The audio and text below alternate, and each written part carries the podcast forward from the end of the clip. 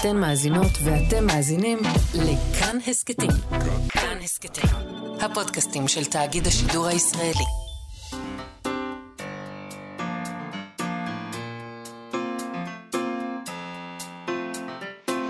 מה שכרוך,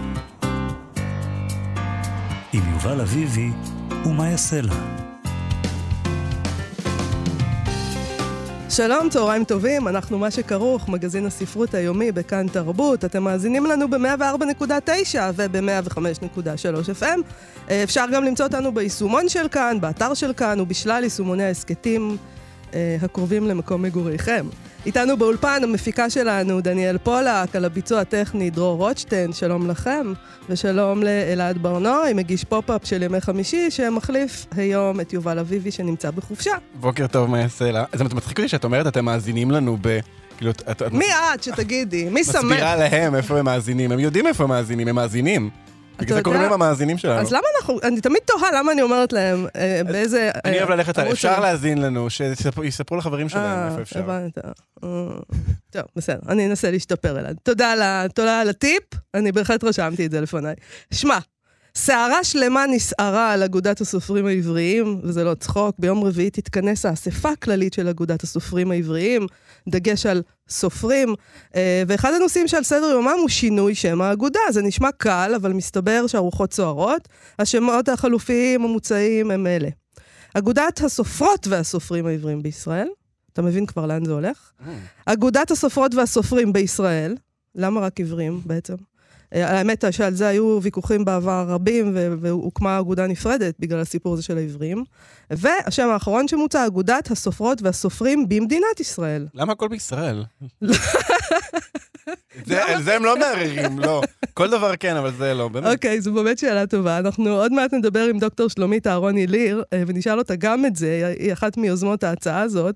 נשאל אותה למה חשוב לשנות את שם האגודה, ולמה סוערות הרוחות כל כך. אחר כך נדבר על חומוס עם ארז טיקולסקר, שהוציא עם חברים שלו את מדריך החומוסיות הגדול. נשאל אותו אה, למה מי הם, שהם יגידו לנו איזה חומוס הכי טעים, ובכלל מה הקטע שלנו עם חומוס, אה, והאם זה כבר הופך בשלב הזה לפטיש, אה, כי יש איזה עניין כזה עם חומוס, פטיש כזה אה, לחלק מהאנשים. אובססיה, אובססיה לאומית. אוקיי, אה, אולי נשאל גם למה היהודים גנבו את החומוס בלי בושה. לערבים. ואז מסגבירים להם. ואז ערבים להם. יהודים להם. בדיוק. אז הם עוד מעיזים להוציא ספר על חומוס. זאת אומרת, באמת, יש גבול. הרבה שאלות יש לנו, אבל אנחנו רוצים להתחיל עם שערת אגודת הסופרים, להסביר קצת מה הולך, שהמסתבר שהרעיון לשנות את שם האגודה באמת מעורר הרבה יצרים והרבה כעס. כן, אז נתחיל עם ההצעה עצמה, היא כך כותבות המציאות. נקודת המוצא של בקשה זאת יוצאת מתוך הבנה כי תפיסתה של השפה כבעלת כוח להשפיע על התודעה ועל תפיסת המציאות, אינה בגדר מיתוס רומנטי, פרי עטם של יוצרים ויוצרות הבוראים בהינף קולמוס או מקש מקלדת עולמות מאוכלסים פנים ודמויות. זוהי מציאות מוכחת אמפירית, העולם עם מחקרים רבים. הן ממשיכות וכותבות על השפעת השפה הממוגדרת ועל העברית הסקס-מניאקית הממוגדרת, אבל הן טוענות שהמצב הזה אינו גזירת גורל, וניתן בקלות להוסיף את המילה סופרות לשם האגודה. וזה נשמע לא בגדיל, אנחנו כבר רגילים, אנחנו מכירים את הדבר הזה, אתה יודע, בשיח העכשווי, אבל מסתבר שבאמת אנשים נורא כועסים על הדבר הזה. הרצל ובלפור חקק, שהיו יושבי ראש אגודת הסופרים במשך שנים ארוכות, שלחו אתמול מכתב קשוח לחברי אגודת הסופרים, תחת הכותרת, לראשונה בתולדות אגודת הסופרים העבריים, מתנהלת מלחמה מגדרית. הם מתקוממים... למה אתה נהנח? די, באמת. הם מתקוממים במכתב ששלחו, קודם כל על זה ששלומית אהרוני ליר, אנחנו נדבר איתה עוד מעט, היא שלחה מכתב עם הסבר להצעה, שמתחיל במילים נשים יקרות, ומיועד. אגב, לחברות, היא שלחה אותו לחברות האגודה. הם טועים שהמאים יזכו בעתיד למכתב, שישלח לגברים בלבד. הם נורא מסכנים בסך הכל, פשוט מתעלמים מכם. חבל שלא רואים אותי מגלגל עיניים, כן. נכון, זה באמת חבל. הם כותבים, פעם ראשונה אישה כותבת לנשות האגודה, נשים יקרות, ומבקשת הצבעה מן הרחם להצלת כבוד הנשים בשם ההיסטורי של אגודת הסופרים העבריים. עוד הם כותבים, אגודת הסופרים קמה כדי לבטא בצורה מופגנת את קריאת הלשון העברית והתרבות העברית בדורנו. מאה שנים החזיק הרעיון הזה מעמד, ולא נכון לפרק את היחד בינינו, וגם לא את זהותה של אגודת הסופרים העבריים. לא נכון הוא להכניס אש, אש זרה, אלעד, בבואנו אל הקודש של העברית. אש זרה. קוראים לזה אישה. עוד קודם, עוד קודם לכן נזעק הסופר פוצ'ו ישראל ויסלר, ששלח מכתב זוהם לצבי קניר, יושב ראש אגודת הסופרים, וכך הוא כתב, האומנם האגודה שלנו נופלה על הראש, האומנם היא החליטה שיש לסרבל את השפה העברית במילים מיותרות, שרק גורמות לבלבול ראש, מילים מיותרות, לשון נקבה. ואם אכן כך, למה שרק אגודת הסופרות והסופרים תהיה נושאת את דגל טמטום השפה, כך הוא כותב. למה לפגוע בכבוד ההמנון הלאומי שלנו, וכשאנו עומדים דום ושרים אותו, למה לא נשאיר נפש יהודי ויהודייה? אומיה. למה לקפח את היהודיות? ולמה לא לתקן את אלתרמן בשירו על מגש הכסף? למה לא לסיים אותו ב"אנחנו מגש הכסף אשר ניתנה, אשר לך ניתנה מדינת היהודיות והיהודים"? בהזדמנות זאת, כדאי גם אולי לתקן את מגילת העצמאות, כי בן גוריון בטח הבין שהוא טעה, והיה צריך לכתוב שבארץ ישראל קמה מדינת היהודים והיהודיות, ולא רק, וואו, איזה טקסט מדהים.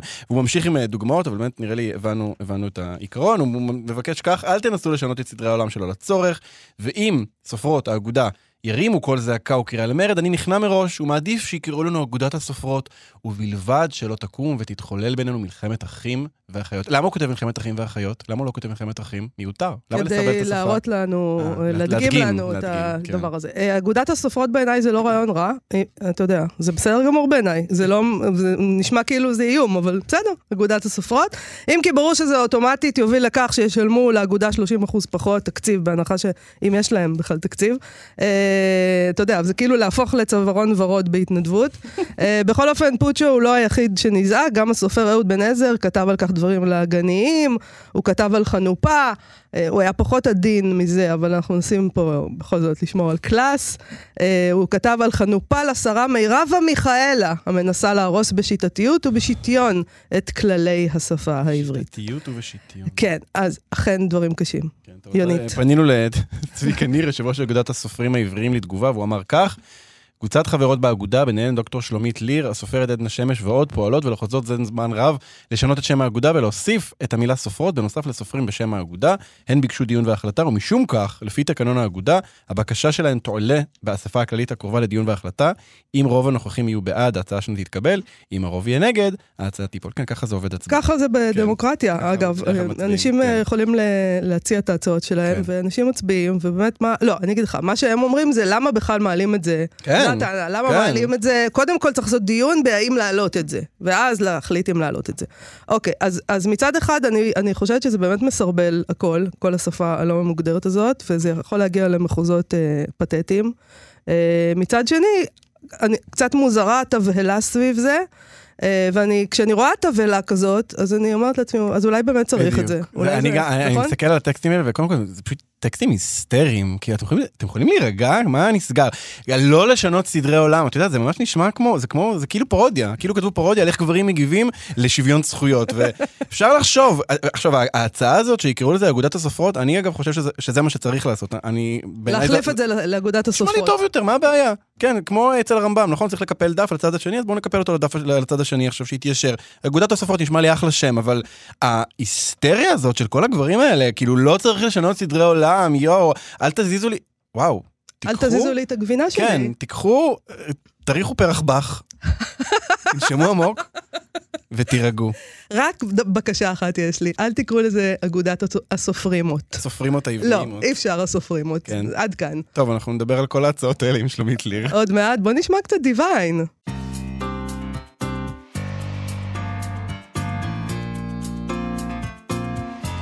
מה שכרוך בכאן תרבות, חזרנו. אז פרסנו לפניכם מאזינות ומאזינים את ההצעה של כמה מחברות אגודת הסופרים לשינוי שם האגודה ואת ההתנגדויות הזאת לשינוי. אנחנו נדבר עכשיו עם דוקטור שלומית אהרוני ליר, אחת מיוזמות ההצעה לשינוי השם. דוקטור שלומית אהרוני ליר היא עמיתת מחקר באוניברסיטת בר אילן, פעילה פמיניסטית, משוררת ומסעית. שלום שלומית. שלום שלום. בואי בוא נתחיל בהתחלה, למה חשוב בעינייך לשנות את, את שם האגודה? מדובר בצעד מאוד משמעותי וחשוב גם מבחינה היסטורית, מתוך ההבנה ששפה בעצם מבנה את התודעה שלנו, יש לה השפעה על תפיסת המציאות ועל הדרך להתנהל ותפקד בתוך העולם. ובמובן הזה השינוי הוא ממש מתבקש, גם לאור העובדה שרוב החברים באגודה הן חברות, ואין שום סיבה שהשם שלהן, הפנייה אליהן, לא תופיע גם בשם האגודה עצמה. את אומרת שמשפיע על תפיסת המציאות, על מה אנחנו מדברים בעצם? מה, באיזה אופן זה משפיע על תפיסת המציאות? העברית שלנו היא שפה ממוגדרת, ויש בעצם פנייה בלשון זכר ופנייה בלשון נקבה, כאשר פנייה בלשון זכר היא סוג של ברירת מחדל, ולפי חוקי השפה היא בעצם כאילו כביכול, או לא כביכול, פונה גם לנשים. אבל בעצם זה יש משמעות ממש ממשית, אפילו מיידית, על החיים של נשים, כי, אם כי זה לא כמובן במודע, אבל יש הרבה מאוד מחקרים, במיוחד בשנים האחרונות, שמצביעים על העובדה ששפה שמדירה נשים בעצם מייצרת ניכור ומשפיעה על ההישגים שלהם בתחומים שונים. זה מצד אחד, ומצד שני גם מחזקת חשיבה סטריאוטיפית ומשמרת את אותם מבני הכוח שמעניקים איזושהי סוג של עדיפות לגברים, כפי שהדבר מתבטא אם אנחנו רק מסתכלים ומסתכלות סביב ובכל תחומי החיים בישראל. למעשה יש מחקר ממש שנערך לפני כמה שנים שבחן ארבעת אלפים שפות, זאת אומרת תשעים ותשע שפות שמשמשות אה, אה, את אוכלוסיית העולם, ומה שהתברר זה שככל שהשפה ניטרלית יותר, זאת אומרת יש שפות כמו אנגלית שהפנייה היא יותר אה, כללית, היא לא פונה רק לגברים, כן. או רק לנשים, כן. ושפות כגון אלה, במדינות שהשפה היא לא ממוגדרת, נשים השיגו הרבה יותר שוויון. ממש, כלומר, יש ממש השפעה ישירה. אבל אתה לא, אתה לא, אתה לא יכולה לדעת אם זאת הסיבה לזה ששם יש יותר שוויון. או שזה, המחקר הזה טוען שכן, שזאת הסיבה.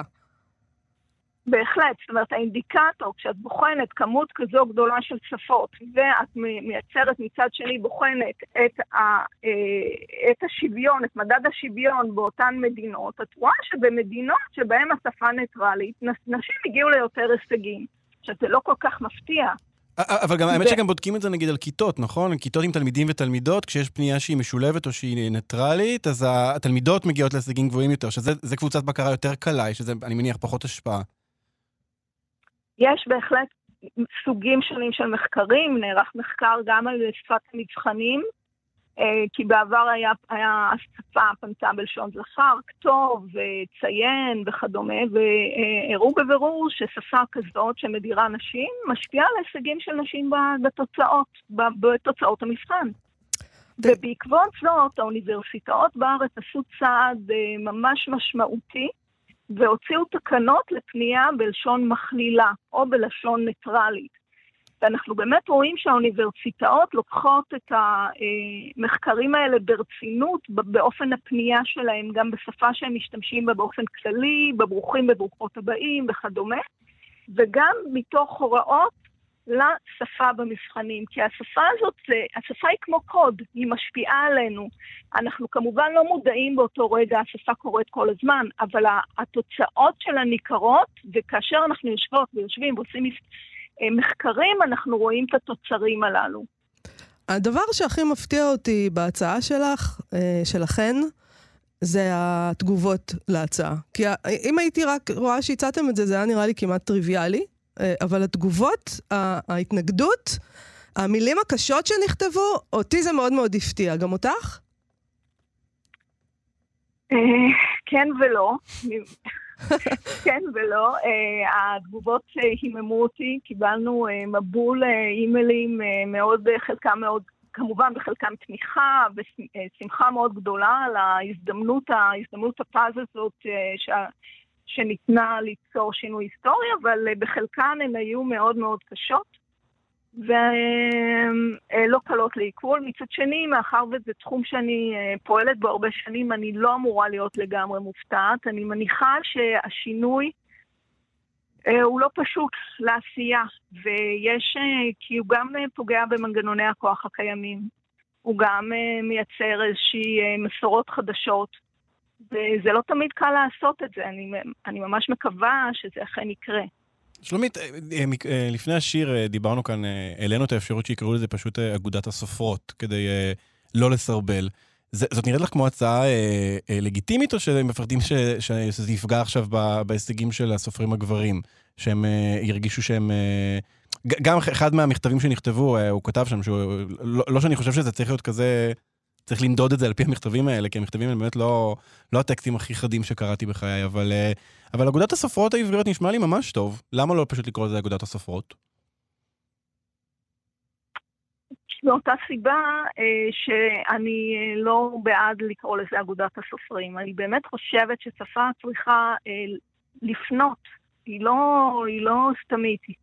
וככל שהיא פונה ומכלילה, היא מדייקת יותר את המציאות ואת היכולת שלנו כבני ובנות אנוש לפעול בה. אז למרות שזה נורא נחמד, בגלל השנים של הדרה, באמת לחיות בצל שפה שלא סופרת נשים, בשלטי רחוב, אנחנו רואות את זה ורואים את זה בהרבה מאוד אופנים במקומות, אבל הרצון הוא באמת לתקן ולייצר הכללה ולתת גם לסופרים וגם לסופרות תחושה של בית. עכשיו הבנתי שבאגודה הזאת רוב החברים הם חברות, רוב החב... זה... יש רוב נשי, ומצד שני הבנתי גם שזה לא אומר שההצעה הזאת תעבור, זה נכון? כלומר, אנשים לא, לאו דווקא רצות להצביע בעד, שזה מעניין. פנון פעם כתב שבאמת המדוכה מפנים את הדיכוי והופך להיות חלק ממנו, ובקרב מיעוט מהאנשים יש באמת גם התנגדות. כל אחת היא חופשייה כמובן לחשוב את מחשבותיה ולהתנהל כדרכה בעולם. זה כמובן מצער מאוד. אני, אני רק רוצה לקוות שהאירוע ההיסטורי הזה באמת יתאפשר, ויאפשר גם בעצם לאגודה להיות מובילת דרך בעניין הזה, בעניין השפה, בצורך של השפה להתחדש ולהכליל ולקדם ערכים בסיסיים של שוויון. דוקטור שלומית אהרוני ליר, אנחנו נחכה ליום רביעי ונעקוב אחרי התוצאות. אני מאחלת לך בהצלחה. תודה רבה. תודה רבה. תודה רבה לך, להתראות.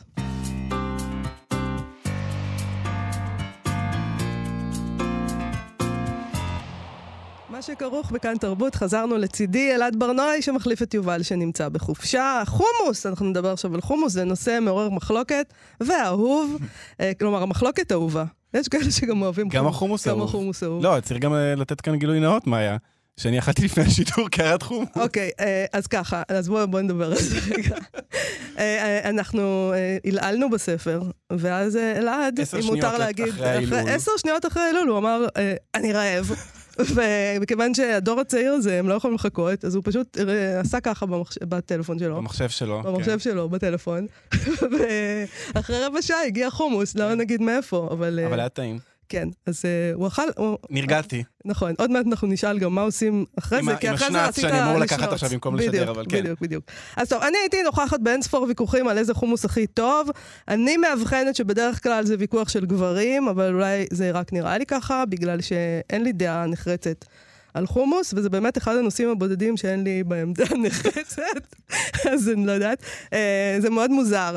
האם חומוס הוא באמת סוגיה גברית? כן. האם חומוס הוא כמו כדורגל? כן. אני לא הייתי מעיזה. כל התשובות יש לי כאן, אני גבר, אני יודעת. לא יודעת, אה, אוקיי, זה סוגר את זה. אני לא יודעת, אני לא הייתי מעיזה לטעון ככה, לא לגבי חומוס ולא לגבי כדורגל, כי אנחנו בשנת עשרים עשרים ושתיים, אלעד, יש פמיניזם פה בסיפור. אני חייבת לומר רק שאין לי גם דעות לגבי כדורגל, כל עוד כולם בעד ליברפול, אבל ספר חדש. ראה אור עכשיו, אה, וכן עשה לי חשק לאכול חומוס, למרות שחומוס אוכלים בשעות שבהן אני בעבודה, בבוקר. ואולי לכן, באיזשהו אופן, הוא הפך לאוכל של פועלים, סון של פועלים תמיד היה, אבל של בעלי מקצועות חופשיים גם, שהם פשוט יכולים ב-אחת עשרה בבוקר, או אנשים שיש להם שם את אפליקציה, כמוך, והם פשוט מזמינים להם חומוס פתאום. את הספר הזה כתבו שלושה. ארז טיקולסקר, רן עצמון ועירן שושני, שנפטר לפני שהספר הזה ראה אור.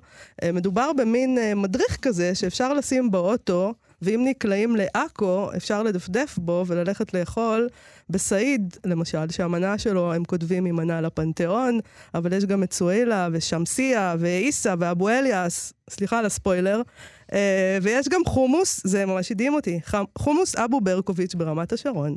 כל אתם חייבים לקחת לכם. כך כל הדבר הזה במדריך החומוסיות הגדול, ואנחנו נדבר עכשיו עם ארז טיקולסקר, שמוצג בספר הזה כעורך דין וסייר חומוסיות במקצועו. שלום ארז טיקולסקר. אהלן, מה נשמעת? לא סיפרת לי בשיחה המקדימה שאת אוהדת ליברפול, זה היה משנה את ה... לא היית בא. פונות שלי. אוקיי. מה העניין עם חומוס? מה הקטע שלנו עם חומוס? מה הקטע שלנו עם חומוס? תראי, יש בו את כל מה שישראלי טוב רוצה. א' זה טעים, ב' זה זול, ג' זה מסביע, זה מאפשר לנו לדבר הרבה על דברים שאנחנו חושבים שאנחנו מבינים בהם, כמו כדורגל.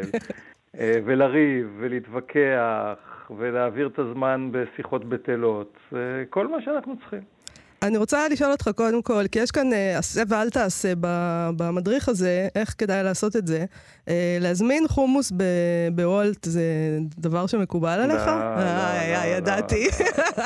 חומוס צריך לאכול איך שהוא יוצא מהמטבח, לא... חס וחלילה, טייק אווי. אני חייב להגיד שאני הרגע אכלתי קערת חומוס, הייתה מאוד מאוד מוצלחת. כמה זמן היא בילתה בדרך? אני לא יודע, אבל זה גדל מהר, כן, אבל... זה הורס את הפנטזיה, זה הורס את הפנטזיה, אני מבין, אני מבין. עדיין אולי יותר טוב ממאכלים אחרים, אבל... אבל תראה, תראה את השיחה שאנחנו מנהלים כאן. השיחה הזאת על בדיוק... מנגנונים הנכונים והתנאים וקווי המתאר של איך החומוס אמור לראות, ובאיזה זווית השמן אמור להישפך, ופפריקה, איך אמורים לבזוק אותה, וכל הדבר הזה. מה זה? כאילו, מה, מה זה האובססיה הזאת? איך אמורים לבזוק אותה? לא אמורים לבזוק אותה. הנה, אתה רואה, אתה רואה, זה כל כך, זה, זה, זה, זה, זה, תתי, תתי דעות בתוך כל... וזה באמת מזכיר כדורגל במובן הזה של ה... אתה מערבב בין דעות לאקסיומות, ידידי. אתה מבין? זה שיח כיף, אני חושבת להצטרף עליו. זה כמו לדבר עם אדם דתי, כאילו, על רזי הדת שלו. אבל מה זה? כאילו, למה דווקא החומוס הפך להיות משהו כזה? וזה באמת נורא גברי, זה כמו שבנים אוהבים נורא לדבר, לא כל הבנים, אבל אוהבים לדבר על כדורגל, ועל אופניים, ועל איך מכינים קפה, וגם אין על קפה. אין על קפה, ואין לכתוב על זה. מה העניין הזה? מה חסר לכם? מה הבעיה שלכם? גם לגבי חומוס וגם לגבי כדורגל אני רוצה להתנגד. Okay. קודם כל אני ראי, צפיתי לא מזמן ביורו הנשים בכדורגל, mm. וזה היה מענג. השאלה אם נשים היה, צפו וגם, בזה. וגם אנגליה זכתה. במשחק הגמר היו משהו כמו תשעים אלף צופים בוומבלי. אבל היו גם צופות? בטח. אה, אוקיי. רגע, ברור. אני רוצה, כל הדברים האלה שאמרתי בפתיח, כדאי לערער עליהם מיד, לפני שיסכלו אותי. הרעיון שחומוס, והדיבור על חומוס, כי אנחנו לאכול, אנחנו גם אוהבות, אבל הדיבור על חומוס זה דיבור גברי. אתה כופר בזה? יש גם נשים במועצת החומוס שלך? זה היה נכון עד לפני כמה שנים, כמו כל, כל מיני דברים בעניין המגדרי, שגם היו נכונים עד לפני כמה שנים. זה הולך ומשתפר. יש היום חומוסיות שמנוהלות על ידי נשים, יש, אם תכנסי לחומוסיות הטובות, אז, אז תבחיני שפחות או יותר מחצית מהלקוחות הם כבר נשים. אנחנו, זה שיח של העבר. ממש, אתה ממש כמעט, כמעט, כמעט חלק מהחברה. אבל אני, אני רוצה לשאול אותך, ארז, אנחנו, אתה יודע, כל השיח הזה, החומוס, אנחנו ניקסנו לערבים, צריך להגיד ניקוס, ולא זה. ולא ניחוס. ולא ניחוס, כן, מילה טובה. אני אמשיך להגיד ניחוס. אנחנו ניקסנו לערבים את החומוס, ועכשיו לא רק שיש לנו דעות על חומוס והלאמנו אותו, אז גם אנחנו מוצאים ספר. אתה יודע, הדבר הראשון שבדקתי, הגיע הספר מדריך החומוסיות, הסתכלתי על השמות, ראיתי שלושה יהודים, אמרתי, לאן הגענו? לאן הגענו? לאן עוד נדרדר מפה? תראי, אני, תראו, אני אה, הייתי שמח אם היה יוצא אה, מדריך חומוסיות אה, דומה אה, על ידי ערבים במדינה שלנו. לא הרימו את הכפפה, נאלצנו, מה אני יכול לעשות? זה כמו מילואים. זה צו התנועה. נקרנו, כן, מה, מה לעשות?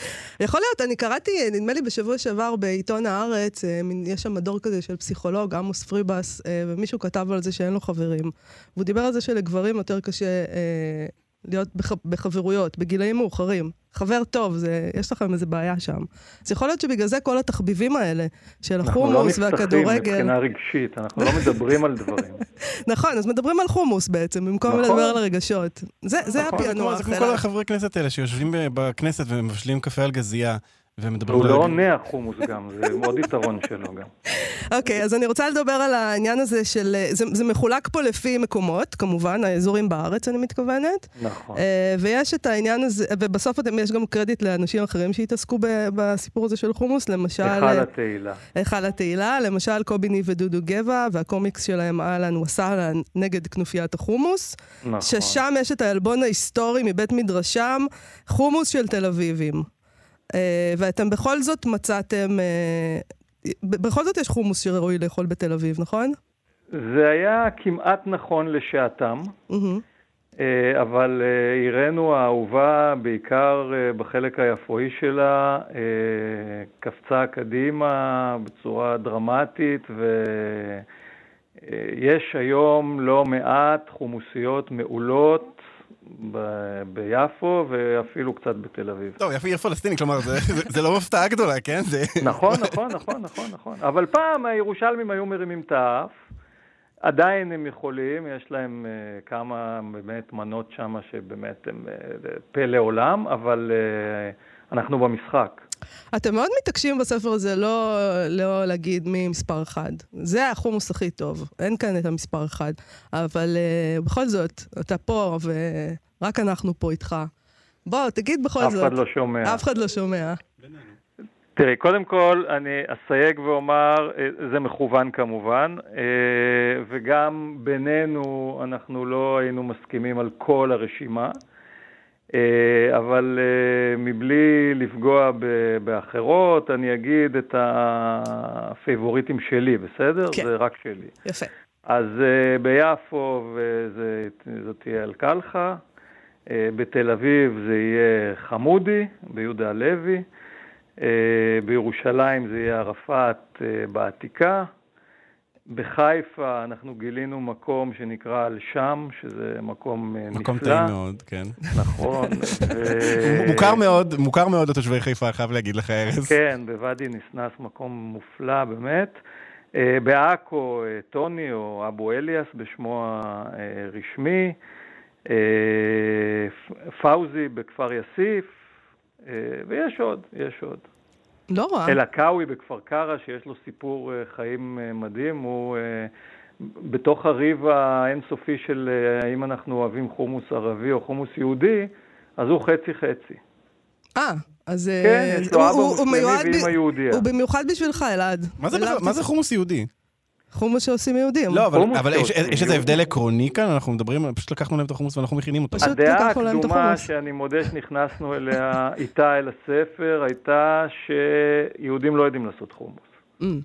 ניקוס, כמו שאמרת. לא, אבל די, אנחנו למדנו כבר איך לנקס. יש דבר שאנחנו יודעים לעשות זה לקחת. זה אומת הסטארט-אפ, מה החומוס הם לא ידעו להכין, אבל לא, אבל תהיתי אם יש איזשהו הבדל עקרוני באיך שמכינים, אבל אני לא חושב שיש. לא, לא, לא, אנחנו העתקנו יפה מאוד בבחינה הזאת. לא, אנחנו טובים. תשמע, אנחנו טובים בלהשתלט, אין מה להגיד. ולא כמו הילד שלמד איתי בכיתה ו', הוא לא העתיק את השם של זאת שהוא העתיק ממנה, הוא רק העתיק את התוכן.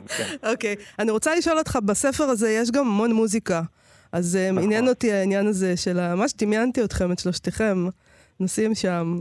גברים כאלה. רן עצמון, ידידי, חברי, הוא פעם התפרנס מלשמוע מוזיקה. הוא היה ראש המחלקה הבינלאומית בעד ארצי. הוא קיבל משכורת בשביל לשמוע תקליטים, לנסוע להופעות, ולהגיד מה דעתו. ולאכול ארוחות ערב עם אומנים בינלאומיים שהגיעו לארץ. כן, כן, ממש ככה. ג'וב טוב. ושמעו לו על זה. כן.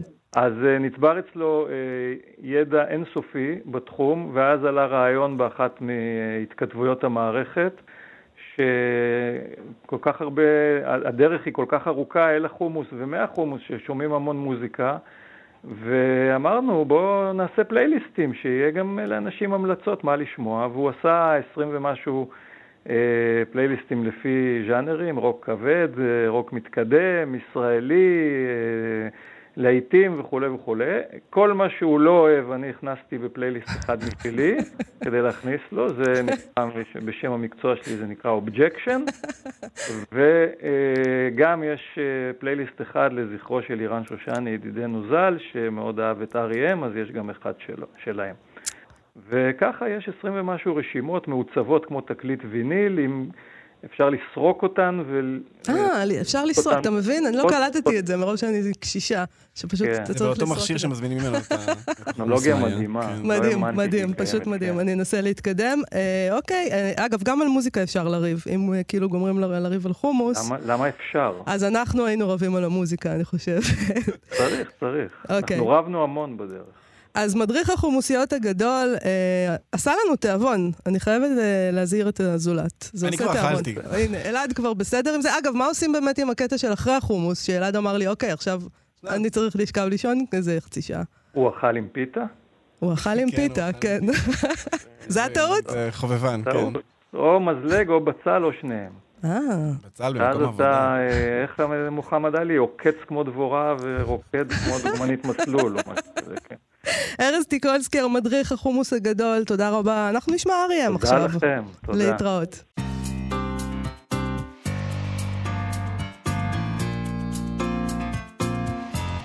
שכרוך בכאן תרבות, חזרנו עם סטטוס ספרותי של הספרייה הלאומית, שמזכירים לנו שבתקופה הזאת של השנה, באוגוסט אלף תשע מאות חמישים ושתיים, הוצאו להורג בברית המועצות, בפקודת סטאלין, שלושה עשר אנשי רוח יהודים שנכלאו באשמת בגידה, ביניהם חמישה סופרי יידיש בולטים מאצולת התרבות של יהודי רוסיה. אותו לילה ארור, הם כותבים, זכה בקרב יהדות רוסיה לכינוי ליל המשוררים שהוצאו להורג, בעברית כונתה הקבוצה הרוגי המלכות.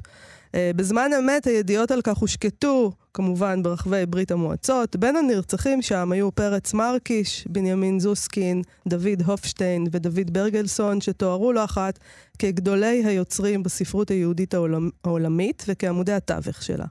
הם היו מאגרים בנפשם, גם אם נשארו בארצם, ואומנותם הייתה דתם ממש, אך פאר היצירה שהספיקו להניח אחריהם עד מותם נותר זנוח ושכוח במידת מה. יידיש, אנחנו לא, אתה יודע, זה באמת נשכח. החודש מלאו שבעים שנים להוצאתם להורג של מרקיש, זוסקין, הופשטיין וברגלסון. יש גם תרגומים חדשים מיצירותיהם של הרוגי המלכות, היידים. כל הדבר הזה, הם שולחים אותנו, זה נמצא במוסך. המוסך, למי שלא יודע או לא זוכר, זה מוסף לספרות שנמצא ברשת, תחת הגג של... תכתבו בגוגל המוסך. נכון, תחת הגג של הספרייה הלאומית, הוא נמצא שם, אז אנחנו נקרא, נקרא ממה שיש שם. נקרא את גליל של פרץ מרקיש בתרגום יידי של בנימר. הרים ודרכים נצמדים זה לזה ומגרדים. מעורפם הם פורקים את היום לנדבות ובידוי. לשוקי הערבים שבגיא גלגלים מורידים. בהשפעת ירידים מסתחררת אני כאן ידוי. היכני ארצם של רוחות רפאים שמשיות. והדרך החוצה, מדוע נסתרת מעין? הרי הגליל ונמלא הסלעים שבצפת, שם נחות בלילות ארוחות מירושלים. קח אותי יום כשם שהעצב מוליך את הלב. קח אותי בשדות ירוקים כמעין קעקוע. וכבר לא נתעכב כאן אפילו בינתיים. ברגל, רק עיר קטן, עצוב בגורל העולב. ופרע הטון של בדואי פרוע. או גמל מאוהב שאליו הולך מאליו. ירושלים. גמל מאוהב, אהבתי את זה.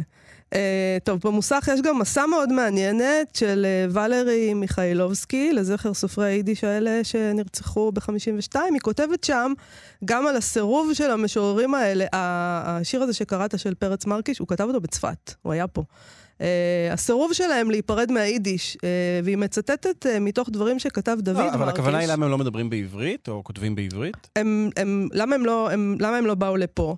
כלומר, למה הם לא... הם ראו שהם הם רצו להיות עם היידיש. הם לא רצו ללכת לעברית, אתה יודע. הם, הם לא רצו להיפרד מהיידיש. אבל הם היו ביניהם מדברים בעברית או ביידיש? לא בעברית, ביידיש. בטח. אולי ברוסית גם, אבל... כן, אבל מה להם ולעברית? נכון. אבל אתה יודע, אם הם היו באים לפה, אז... אולי גורלם, טוב, אני לא יודעת. אי אפשר להגיד ככה, נכון? אם, אם, אם הייתי הולך ימינה ולא שמאלה. אה, טוב. אה, אז היא כותבת שם על הסירוב שלהם, אה, במסע הזאת, להיפרד מהיידיש, והיא מצטטת מתוך דברים שכתב דוד מרקיש, הבן של פרץ מרקיש, שחי, אה, אחר כך עלה לישראל. הוא כתב בעניין הזה. הוא, הוא כתב, אפשר להניח במידה מסוימת של ביטחון, שפרץ מרקיש בא לארץ ישראל, בתקווה לגלות תחת שמי התנ"ך את היהודים שלו. ואת היידישקייט היקר לליבו, שהוא הותיר בניי החורבות של היידישלנד. הוא כתב את זה, דוד מרקיש, בספר שלו בין התחומים, שהוקדש לדור היוצרים שאליו השתייך אבא שלו, ולמאורעות שבהם מצאו את מותם. אחרי שהתבונן, הוא כותב מרקיש, סביבו בארץ ישראל, הוא לא מצא שם את היהודים שלו, את קוראיו, הדוגלים בערכי תרבות זהים לשלו. ככל שאימץ את מבטו במרירות ובכאב, לא השכיל לראות שום עתיד לתרבות היהודית ביידיש בארץ ישראל. בחודשים שבילה בארץ ישראל לא פורסם אף לא טור אחד משיריו, לא ביידיש ולא בעברית. לא התייחסו אליו פה, בקיצור. גם את שפות התרבות האחרות סירבו המשוררים, מכותבת והסופרים האלה לקבל תחת היידיש, אף על פי שיכלו לפנות לרוסית, כפי שעשו יהודים אחרים לפניהם, כמו מנדלשטם ובאבל. ולריה מיכאילובסקי היא עורכת חדשות ומתרגמת מיידיש, והיא ילידת קייב, ובמסע הזאת היא בעצם מתחקה אחרי יצירתם הנשכחת של בחירי הסופרים והמשוררים ההם, והיא עושה את זה... מה את חושבת, אבל אני רוצה רגע להתעכב על העניין הזה. מה זה היהודים שלו? למה הוא מתכוון? היהודים שלו זה היהודים האלה שכמוהו דיברו יידיש, ושהם יכולים לקרוא אותו. אבל היו בארץ הרבה דוברי יידיש, לא? שזה התקופה הזאת שעדיין לא. אני חושבת שהיו פה דוברי יידיש, אבל היה כבר את העניין הזה של לדבר עברית, ולפרסם בעברית, והעברית היה עניין. אבל זה היו אנשים שקוראים, או שזה גם תלונה כזו על זה שאנחנו לא קוראים, וש... לא, לא, אני לא חושבת שזה היה תלונה על זה שאנשים לא קוראים, אלא על זה שאנשים לא קוראים יידיש. זה השפה שלו. לא היה לו למי לדבר, ונגיד שהיו כאן, אתה יודע, הוא גם היה יכול ללכת לכאן ולגור במאה שערים, או בכל מיני, הוא הלך לצפת, היו שם בטח חרדים שדיברו יידיש, אבל זה לא המיליה של הספרות, המיליה החילוני הזה בעצם של יידיש, זה לא זה, זה משהו אחר. אז זה היהודים שלו. ואני חושבת שיש משהו מרגש בזה, בלומר... מרגש ועצוב, אני לא, לא מצאתי פה את היהודים שלי.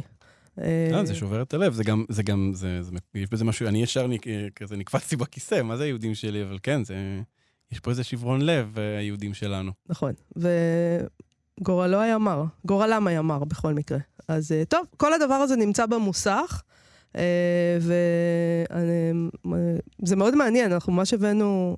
על קצה המזלג, כי ככה זה, אין מה לעשות. אז uh, אני חושבת שאנחנו נקרא עוד סטטוס, כן, uh, כן. יש לנו זמן לעוד סטטוס, uh, סטטוס של אמיר רותם, העיתונאי, uh, שכתב, uh, שדייוויד רמניק, עורך הניו יורקר ב-עשרים וארבע השנים האחרונות, uh, כתב בניו יורקר uh, על זה שצריך שפרס נובל לספרות השנה יימסר לידי סלמן רושדי. שוב, שוב לא רואים אותי מגלגל עיניים. למה אתה מגלגל עיניים? די, מה, מה זה? אנחנו עכשיו נותנים פרסים לאנשים שנפצעו? מה, מה נזכר? מה זה, שיקום? אבל הוא לא סתם נפצע. זה בן אדם שנרדף בגלל האומנות שלו. אדוני, חביבי. אז צריך לתת לו פרס על הדבר הזה? לא, אבל הוא גם סופר גדול. אה, אז הוא גם סופר גדול פתאום. בוודאי. הוא היה גם מועמד לנובל... ממילא, לא מועמד, אבל כזה... אבל הרי אתה יודע איך הדברים האלה עובדים. נכון, אם הוא קיבל את הפרס, אז כולנו נגיד שהוא קיבל את הפרס רק בגלל שניסו לרצוח אותו. נכון. בצורה מזעזעת, אז... לא, דיוויד רמניק ממש מכוון לדבר הזה, שבשביל זה צריך לתת לו את הפרס. כאומן בתחום הספרות הוא ראוי מאוד לנובל, כותב רמניק, פחות או יותר, אמיר רותם מדווח לנו, והקייס שלו עוד מתעצם לנוכח התפקיד שנטל על עצמו, שים לב אלעד, הקייס שלו מתעצם לנוכח התפקיד שנטל על עצמו, כמגן החירויות וכסמל לעמידה בלתי מתנצלת. רמניק חוזר uh, בסיכום המאמר לרמוז על רשימה שבה פתח, ובה שמות הכותבי, uh, הכותבים האזוטריים שאותרו בנובל מאז אלף תשע מאות ואחת, כדי לומר שלחק האקדמיה השוודית uh, נפלה הזדמנות לענות בגב זקוף לגזר דין מוות מכוער. תראה, השוודים הם ידועים בזה שהם אוהבים איזוטריה קרציות, כן. הם קרציות. עכשיו אתה עומד לצידם, אז אתה גם מצטרף להיות קרציה. אתה גם קרציה. אני ממש לא עומד, לא, מי שקרציה זה זה, אני אגיד לך מי זה, זה אנשים שברגע שנותנים את הפרס למישהו שזה נתנו בגלל העניין של דייברסיטי, אז הם ישר אומרים, אוי, פוליטיקת הזויות הרגעה את הפרס, אבל לא, עכשיו פגעו במישהו, די. מה זה שטויות האלה? למה צריך לתת פרס למישהו בגלל שהוא נפגע? באמת, עם כל הכבוד, את הפרס צריך לתת למי שכתב את הספרות הכי טובה. להגיד לך שמישהו זכה שנה שעברה הוא היה הסופר הכי ראוי? לא, לא חושב. להגיד לך שרושדי ראוי? אני לא חושב שהוא ראוי. הוא לא ראוי? בעיניי? מבחינה ספרותית? לא מקום ראשון ברשימה. מה עם הרעיון של מגן החירויות וסמל לעמידה בלתי מתנצלת? שיקבל פרס נובל לשלום. הבנתי. מה הקשר לספרות? מה הקשר לספרות? תראה, רמניק כותב, אמיר רותם ממשיך, כי זה מעניין, הוא כותב, רמניק עורך חכם, הוא משיק קמפיין שיתפוס, אני לא בטוחה שזה יתפוס, כי השוודים לא אוהבים להתופס. הפעם הקודמת שרושדי התקרב לנובל הייתה בשנה שעברה, כשאבדול רזה גורנה זכה. בתגובה רושדי צייץ תמונה של ספר שיצא, חבל שאתם לא רואים את אלעד מגלגל עיניים. לא, כי מה זה מתקרב? גם, גם אני הייתי קרוב, אני הייתי פה בשידור ודיברתי עליו, אז גם אני הייתי קרוב. היינו קרובים, אנחנו כל שנה משדרים וקרובים. לא, אני אגיד לך למה, רגע, תשמע. למה הוא היה קרוב? בתגובה, רושדי צייץ תמונה של ספר שיצא בסדרת הוצאת הספרים של קיימברידג' שאותו ערך החתן הטרי, גורנה, אה, והוא אסופת מאמרים על הספרות של סלמן רושדי. הבנת למה הוא התקרב? כן, מקסים. אני חייב להגיד לך, תראי, באופן כללי העניין הזה שלתת פרסים, זה כמו שנתנו את הפרס לאובמה, את פרס נובל לשלום, נכון? יש הצעות כאלה שהן נורא פופוליסטיות, בספרות זה לא קורה. ואני מקווה שזה גם לא יקרה, שימשיכו לתת את הסופרים האזוטריים שלהם, לאיזה סופר מסרילנקה, או מפולין, או מזה שלא שמענו עליו, ואנחנו צריכים בשידור חי לגגל את השם שלו, ולא שיתנו את זה לסלמן רושדי, וכולם יגידו, אה, הוא קיבל את הפרס כי ניסו לרצוח אותו. ודרך אגב, אם יתנו לו את הפרס, עוד יותר ינסו להרוג אותו. זה מה שאתם רוצים לתת לו? לא מספיק הוא עבר, די, תניחו לו. אנחנו מקווים בכלל עדיין שהוא... כן, בואו. שהוא בכלל יצא מזה. אני חושבת שגם אמיר רותם בסופו של דבר כותב פה על זה שאין הרבה סיכוי. החברים מתכנסים כנראה בליווי בורקס בספטמבר כדי להחליט, והשוודים לא גמישים במיוחד, והאקדמיה השוודית בנויה מעץ מלא. יכול להיות שרושדי נדקר מאוחר מדי. זה מה שהוא כותב. אני לא אכפת לי אם נותנים לרושדי, אתה מאוד נוקשה בסך הכל. אני חושב שזה יהיה ממש מגוחך. קודם כל אני חושב, טוב וואו, אני מאחל לבריאות ארוכה לסלמן רושדי, כן? שיהיה ברור. הספרים האחרונים שלו לא היו טובים בעיניי, אני לא חושב שהוא זוכר ראוי, אני חושב שיש לפניו זוכים הרבה יותר ראויים, ואם יתנו לו את הפרס זה יהיה... זה יהיה צעד פופוליסטי, וזה לא מתאים להם. מתאים להם להיות נודניקים. שימשיכו להיות נודניקים. משהו אחד יציב בחיים שלנו. זה שהוועדה של פרס נובל לספרות היא נודניקית. אנחנו די אוהבים את זה שהם... כן, אנחנו אוהבים את זה שמטרילים אותנו. נכון, נכון. נכון. אתה יודע מה? בסדר גמור. תמשיכו להטריל, ואנחנו נמשיך לעשות את הפרצופים שלנו. זה הסדר של העולם. וזה זמננו לסיים. תודה רבה למפיקה שלנו, דניאל פולה, ולדרו רוטשטיין. על הביצוע הטכני. בואו לבקר בעמוד הפייסבוק שלנו ושל כאן תרבות. אנחנו נהיה פה שוב מחר. להתראות.